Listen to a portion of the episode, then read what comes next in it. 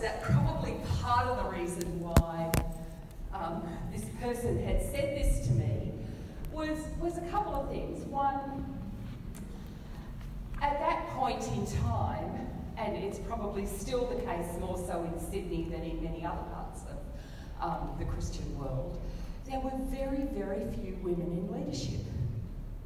And so there actually weren't a lot of people to look at and to say, well, that's what women in leadership looks like. Now, I'm, I'm lucky in that I grew up in a family with three daughters, and my dad told us all that girls could do whatever they wanted to do in life. And, and so I, I didn't know that girls weren't meant to preach or lead or and I was very lucky that I was in a church where um, our minister um, recognised that I had some of those skills and so at 14 he had me preaching in a preaching band. So now people say to me when I preach, oh, you're a good preacher. yeah, that's because I've been doing it for so long. Um, you know, you should learn a few skills as, as you go along. So it really freaked me out, that idea that uh, somebody was looking at me and using me as a role model or someone that they were looking at. And so, but then I actually realised that unconsciously, um, through my Christian walk, I'd always tried to identify um, a young woman or young women that I could encourage. I didn't think of it as role modelling or mentoring, I just thought of it as encouraging. Um, because not everybody has that journey as an easy journey. And so that encouragement is really important. And I guess what I would say from my experience is everybody should be able to identify someone that they are mentoring and someone that is mentoring them in every stage of their Christian journey. And I want to tell you something, I've probably learned more from the people I have mentored than the people who I've asked to mentor me. Okay? Um, now, there's a few phrases that get used um, around this whole mentoring conversation that I want to just kind of um, unpack a little bit. So, some people talk about mentoring. What I understand mentoring is about is about a walking the road together. Okay? And so you whilst it's probably good for you to read books on mentoring and understand some of the basics, it's something anybody can do. So long as you're a person who says, I want to be open to learning what God's doing through another person's life. That's really the only prerequisite for being a mentor. Is to, to be open to what God might be doing in another person's life. Now, some of the other things, so in other words, all of you can be a mentor and you don't have to be freaked out by it. Some of the other things that are kind of associated with mentoring are sometimes people talk about spiritual direction. Now, spiritual direction is a very specific set of skills. The other three things I'm going to talk about that can be associated with, mentoring. Whilst you don't need any particular skills to be a mentor, you probably do need some skills to do these other three things. And you might want to branch into them. Spiritual direction. Um, there's times in my life where I have had a spiritual director. And that's somebody who grills me deeply on my spiritual life and my spiritual practices and while I am behaving in certain ways and how I see God in my life. And there's a particular set of skills around being a spiritual director. The people who know how to do spiritual direction the best are Catholics. Okay? So if you want a good spiritual director, and I'm amazed at how many people in Christian leadership, Protestant, Pentecostal, charismatic, actually have a spiritual director and they're a Catholic nun or a Catholic. So if you feel as though you're heading into a phase of your life where your spiritual life is going to be tested, get yourself a spiritual director. Um, there's a, an institute of spiritual directors. You can Google them. Um, people are qualified to be spiritual directors, and so that's that's kind of associated with mentoring. Another thing that's that can be an offshoot of mentoring is coaching. Now, the difference between mentoring and coaching, and these days I mostly coach people rather than mentor them. Coaching means that we're actually in a relationship with each other, and it's not the difference between mentoring and coaching is with mentoring, we're walking the journey together. With coaching, I'm helping you to run the fastest kilometre you've ever run. Okay, in a set of skills. So it's, it's more intentional, it's more directed, and it's usually focused around somebody wanting to develop a particular set of skills. And coaching, um, one of the things that's usually a prerequisite for coaching is that you know something about the area that the person wants to learn about. okay? Because if you don't know how to preach, you're probably not going to be able to coach someone in preaching. If you don't know how to uh, be a leader, you're probably not going to be able to coach somebody into leadership. Okay? So this is, it's probably you want to be a bit further along the journey before you take up doing coaching, but people will also use the language of coaching. Then another thing that can be associated with mentoring and is counselling. And one of the things I'd say to you is if you are mentoring someone, you are not their counsellor. Yeah. You are absolutely not their counsellor and do not go there.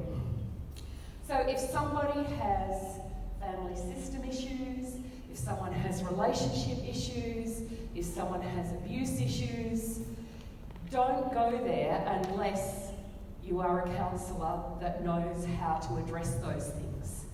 Now, you might accompany the person that you are mentoring in that counselling process, and good counsellors are actually often very happy for somebody to bring a companion with them into a counselling session. You'd need to check that all out because it just kind of depends on the counsellor and what they do. But if the person that you are mentoring, if issues come up and you kind of go, whoa, this is really getting to therapy counselling, you need to name that and you need to encourage that person to deal with that because you are not the person that you are mentoring's counsellor. Yeah. Okay, so mentoring. What are we doing and what do we need to know when we are mentoring someone? In very simple terms, I think we're doing, th- we have to understand three things to be a good mentor. One is we have to have an understanding that people are at different stages in their faith. There's a, um, a Catholic theologian called Vincent Donovan, and uh, he was a missionary in the Congo for many, many years.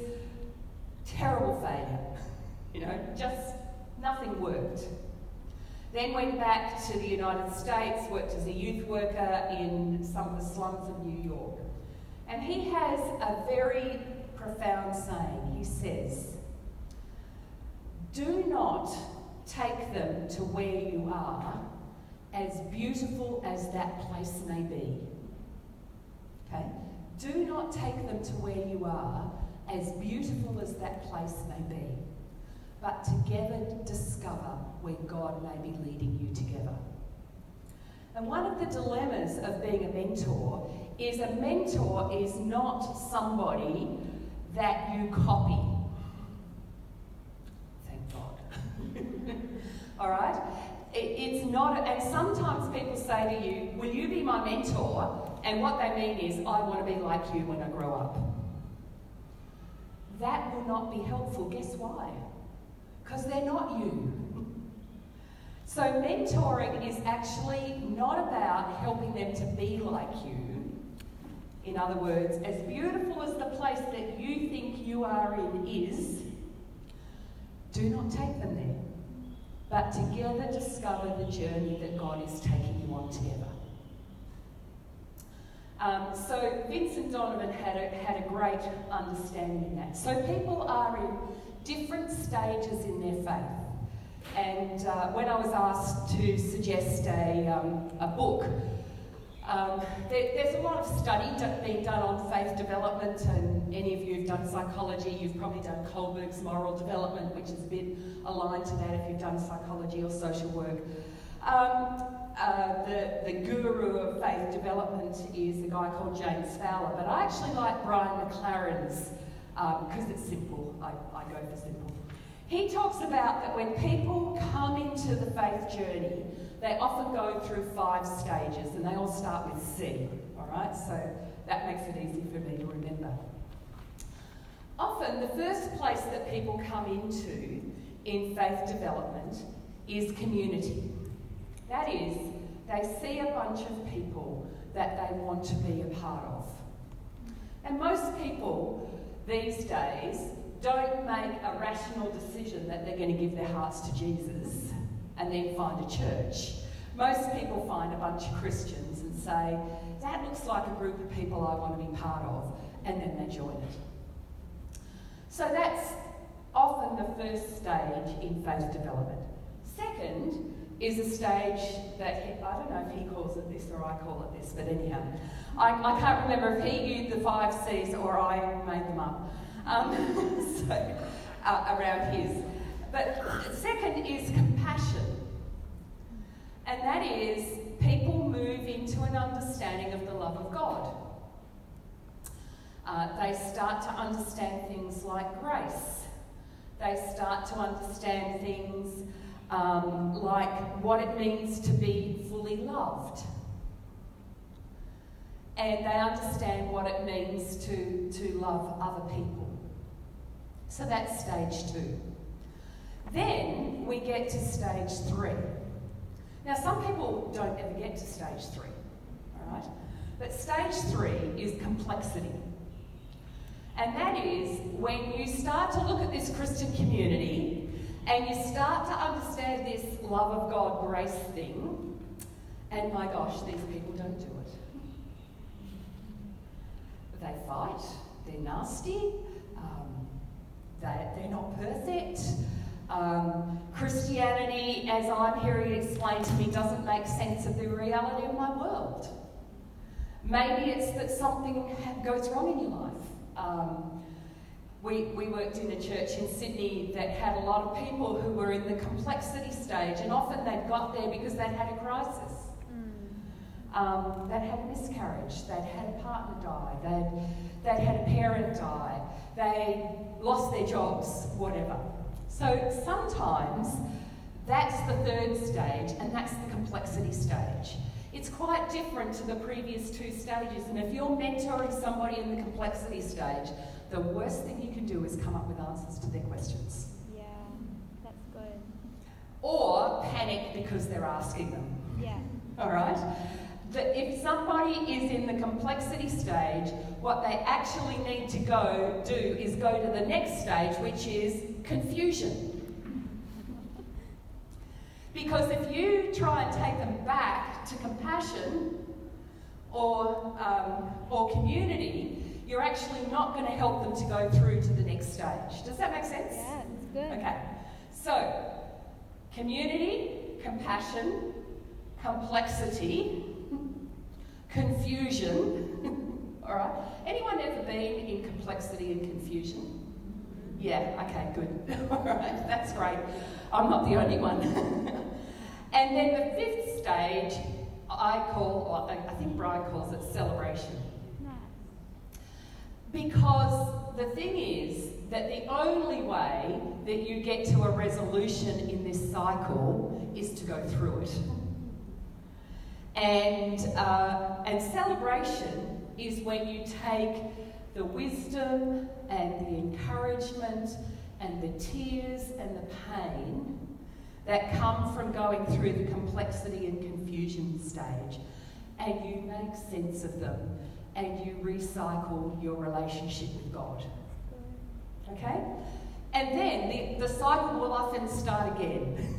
Once you've done celebration, you'll find a new way of relating to the community. You'll find a deeper sense of God's compassion.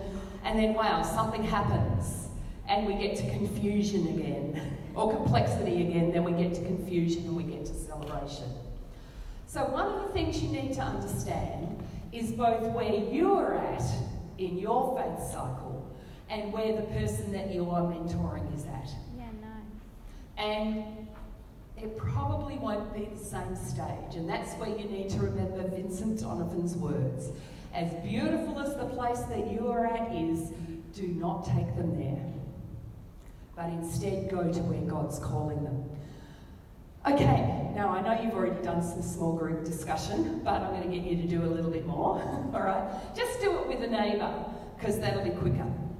What faith stage do you think today, this month, are you at at the moment? Go for it. And it might be a mixture, okay? You can be in several at once if you're a complex person. It is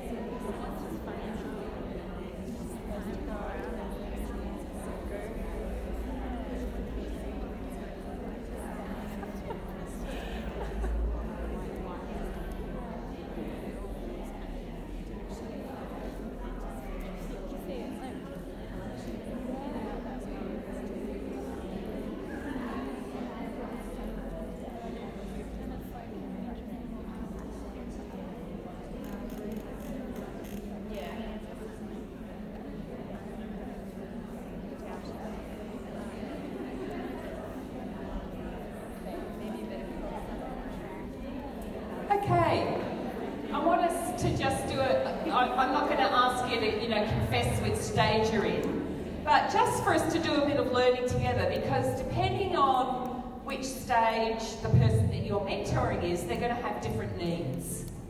They're going to have to want to have different conversations depending on the stage. So let's just do a bit of calling out. If somebody's in the community stage, what are they needing? What are they looking for? Hmm? If somebody's in the community stage, that is, they're just starting to come into the Christian community, look at this faith thing, starting to think about a relationship with God, what do they need in their mentoring journey? They need to feel at home, yep, so they need to be helped to feel comfortable. Probably you don't come on too strong, all right? don't ask them to marry you when you've only had a first date, all right? I often say to churches. So, so they need um, need low barrier things to become a part of. Okay. What else? Invitation for connection. Yeah. Don't assume that they will know how to get in. Yeah. You need to be the bridging person that invites them. Okay. Anything else? Alrighty, cool. Now, a lot of us who've been in the Christian journey for a while forget what that stage is like. Um, so it, it's actually important to remember it if you're mentoring people in that stage. Okay, compassion. What do people need in that stage? They often need really practical things to do. Okay? Um, they often need help with really simple things like different ways of praying. Um, how do you actually get around this thing called the Bible? Um, how do I live out my Christian faith? So often in that compassion stage, they need really concrete, practical, simple things to do. Okay? Um, and you can find resort if you if you feel like you. It doesn't matter if you're not an expert on those things. You can get a book and you can work through it together, and you'll both learn something.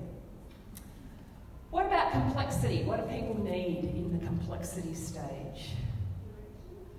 Uh, direction to a certain extent, yes, yes. Someone to listen without too much judgment, yeah. Often in the complexity stage, you need to have the skill of simply reflecting back to someone what they have said in different language. Okay? So deep listening is, is really important in the, in the complexity stage. And, and probably what they don't need is simplistic answers. Because simplistic answers seem trite and they seem like a bit of a put down in the complexity stage. Okay, what about confusion? What do people need when they're in the confusion stage? That could be more direction, yep. Sometimes what they need is hope. So, so they actually need you to be prepared to say, oh yeah, I've been there. You do get over it, it's okay. yeah, John? Yeah, that's exactly what I was going to say. Someone to be like, don't worry, babe, I've been exactly there. I know that it seems like it's not going to pass, but don't worry, it will. Yeah, yeah, and I'm here with you. Yeah. um, yeah, this is the stage not for you as the mentor to take fright and run away. Okay? And what about the celebration stage? Rejoice with those who rejoice. You know, sometimes we are not. Uh, traditional cultures have ways of celebrating life thresholds. You know, so um, I can say this even though Matt's in the room. You know, when girls started menstruating, there would be a ritual that all the women celebrated. okay? But, but we've kind of, I don't know why they celebrated, you know. Um, but anyhow, the best thing I had was cancer, which meant all that got removed nearly 15 years ago. Best thing that ever happened to me. But, you know, um, we hardly talk about it now. Um, so, so we need those life stages. So we need to mark the celebration when it needs to happen. Sometimes it might be a gift, sometimes it might be an event. You know, I have a, um, a friend who works in, in, um, in sales, and every time they make a sale, they have a competition to come up with the best possible cake that they give to the company that they've done the sale with. And we're talking about multi-million, multi, multi-million dollar sales. But some of these cakes are absolutely extraordinary. So, you know, when somebody comes through this, you can actually tell. And what's the celebration that we, you will do? Is it popping a bottle of champagne? Is it eating a block of chocolate? It doesn't have to be extravagant, although chocolate's always extravagant. Um, but make sure you mark the celebration and you help the person to name it. You know, you've come through to this next stage. Okay, I'm going to give five minutes for questions in just a minute, but I just want to give one more thing on mentoring. So remember, you are not their counsellor, you are not their spiritual director, you are not their coach, you are their companion. And you are on a journey together. You need to understand your faith position that you're in. You need to help them to understand their faith position that they are in and not panic when they're in the complexity or confusion stage, all right? The, the third thing that you need to understand is that a lot of mentoring is helping people live to their strengths.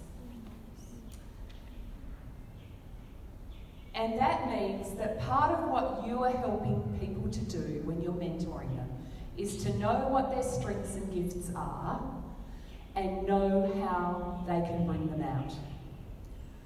Now, we in the church are pretty good on sin and all of that sort of stuff, and so we're pretty good, and I think particularly women are better at this than men, at identifying our weaknesses. And often I've found in a mentoring relationship, people will say to me, Well, I'm not very good at this, can you help me with this? You're actually much better to focus on what that person's strengths are. Because two things happen. One, when you focus on a person's strengths, their weaknesses go away. Because they start stop obsessing about them. Okay? And when you help a person live out their strengths in balance, you will help to deal with their weaknesses because often a weakness is a strength in excess. Think about perfectionism. You know, doing things well is good. Being a perfectionist can destroy us. Okay? Perfectionism is doing things well in excess. Okay? So just little idea in your head that often what a person's weaknesses are are their strengths in excess. Now, I have a fairly large capacity for work, um, but it can turn up in excess and I become a driven workaholic. That is my strength in excess. Okay? So help people to focus on their strengths, but to get them into balance. Okay, have we got three minutes, Matt? We've got three minutes. Why don't you talk to the person next to you that you're talking to before? Um, what, what out of all we've talked about, and you talked with each other before I got here late, um, so what out of you've talked to each other about do you, do you think it's important for you to remember in your mentoring relationships? And then if you've got a question, we'll have a couple of minutes to do a couple of those. Go for it.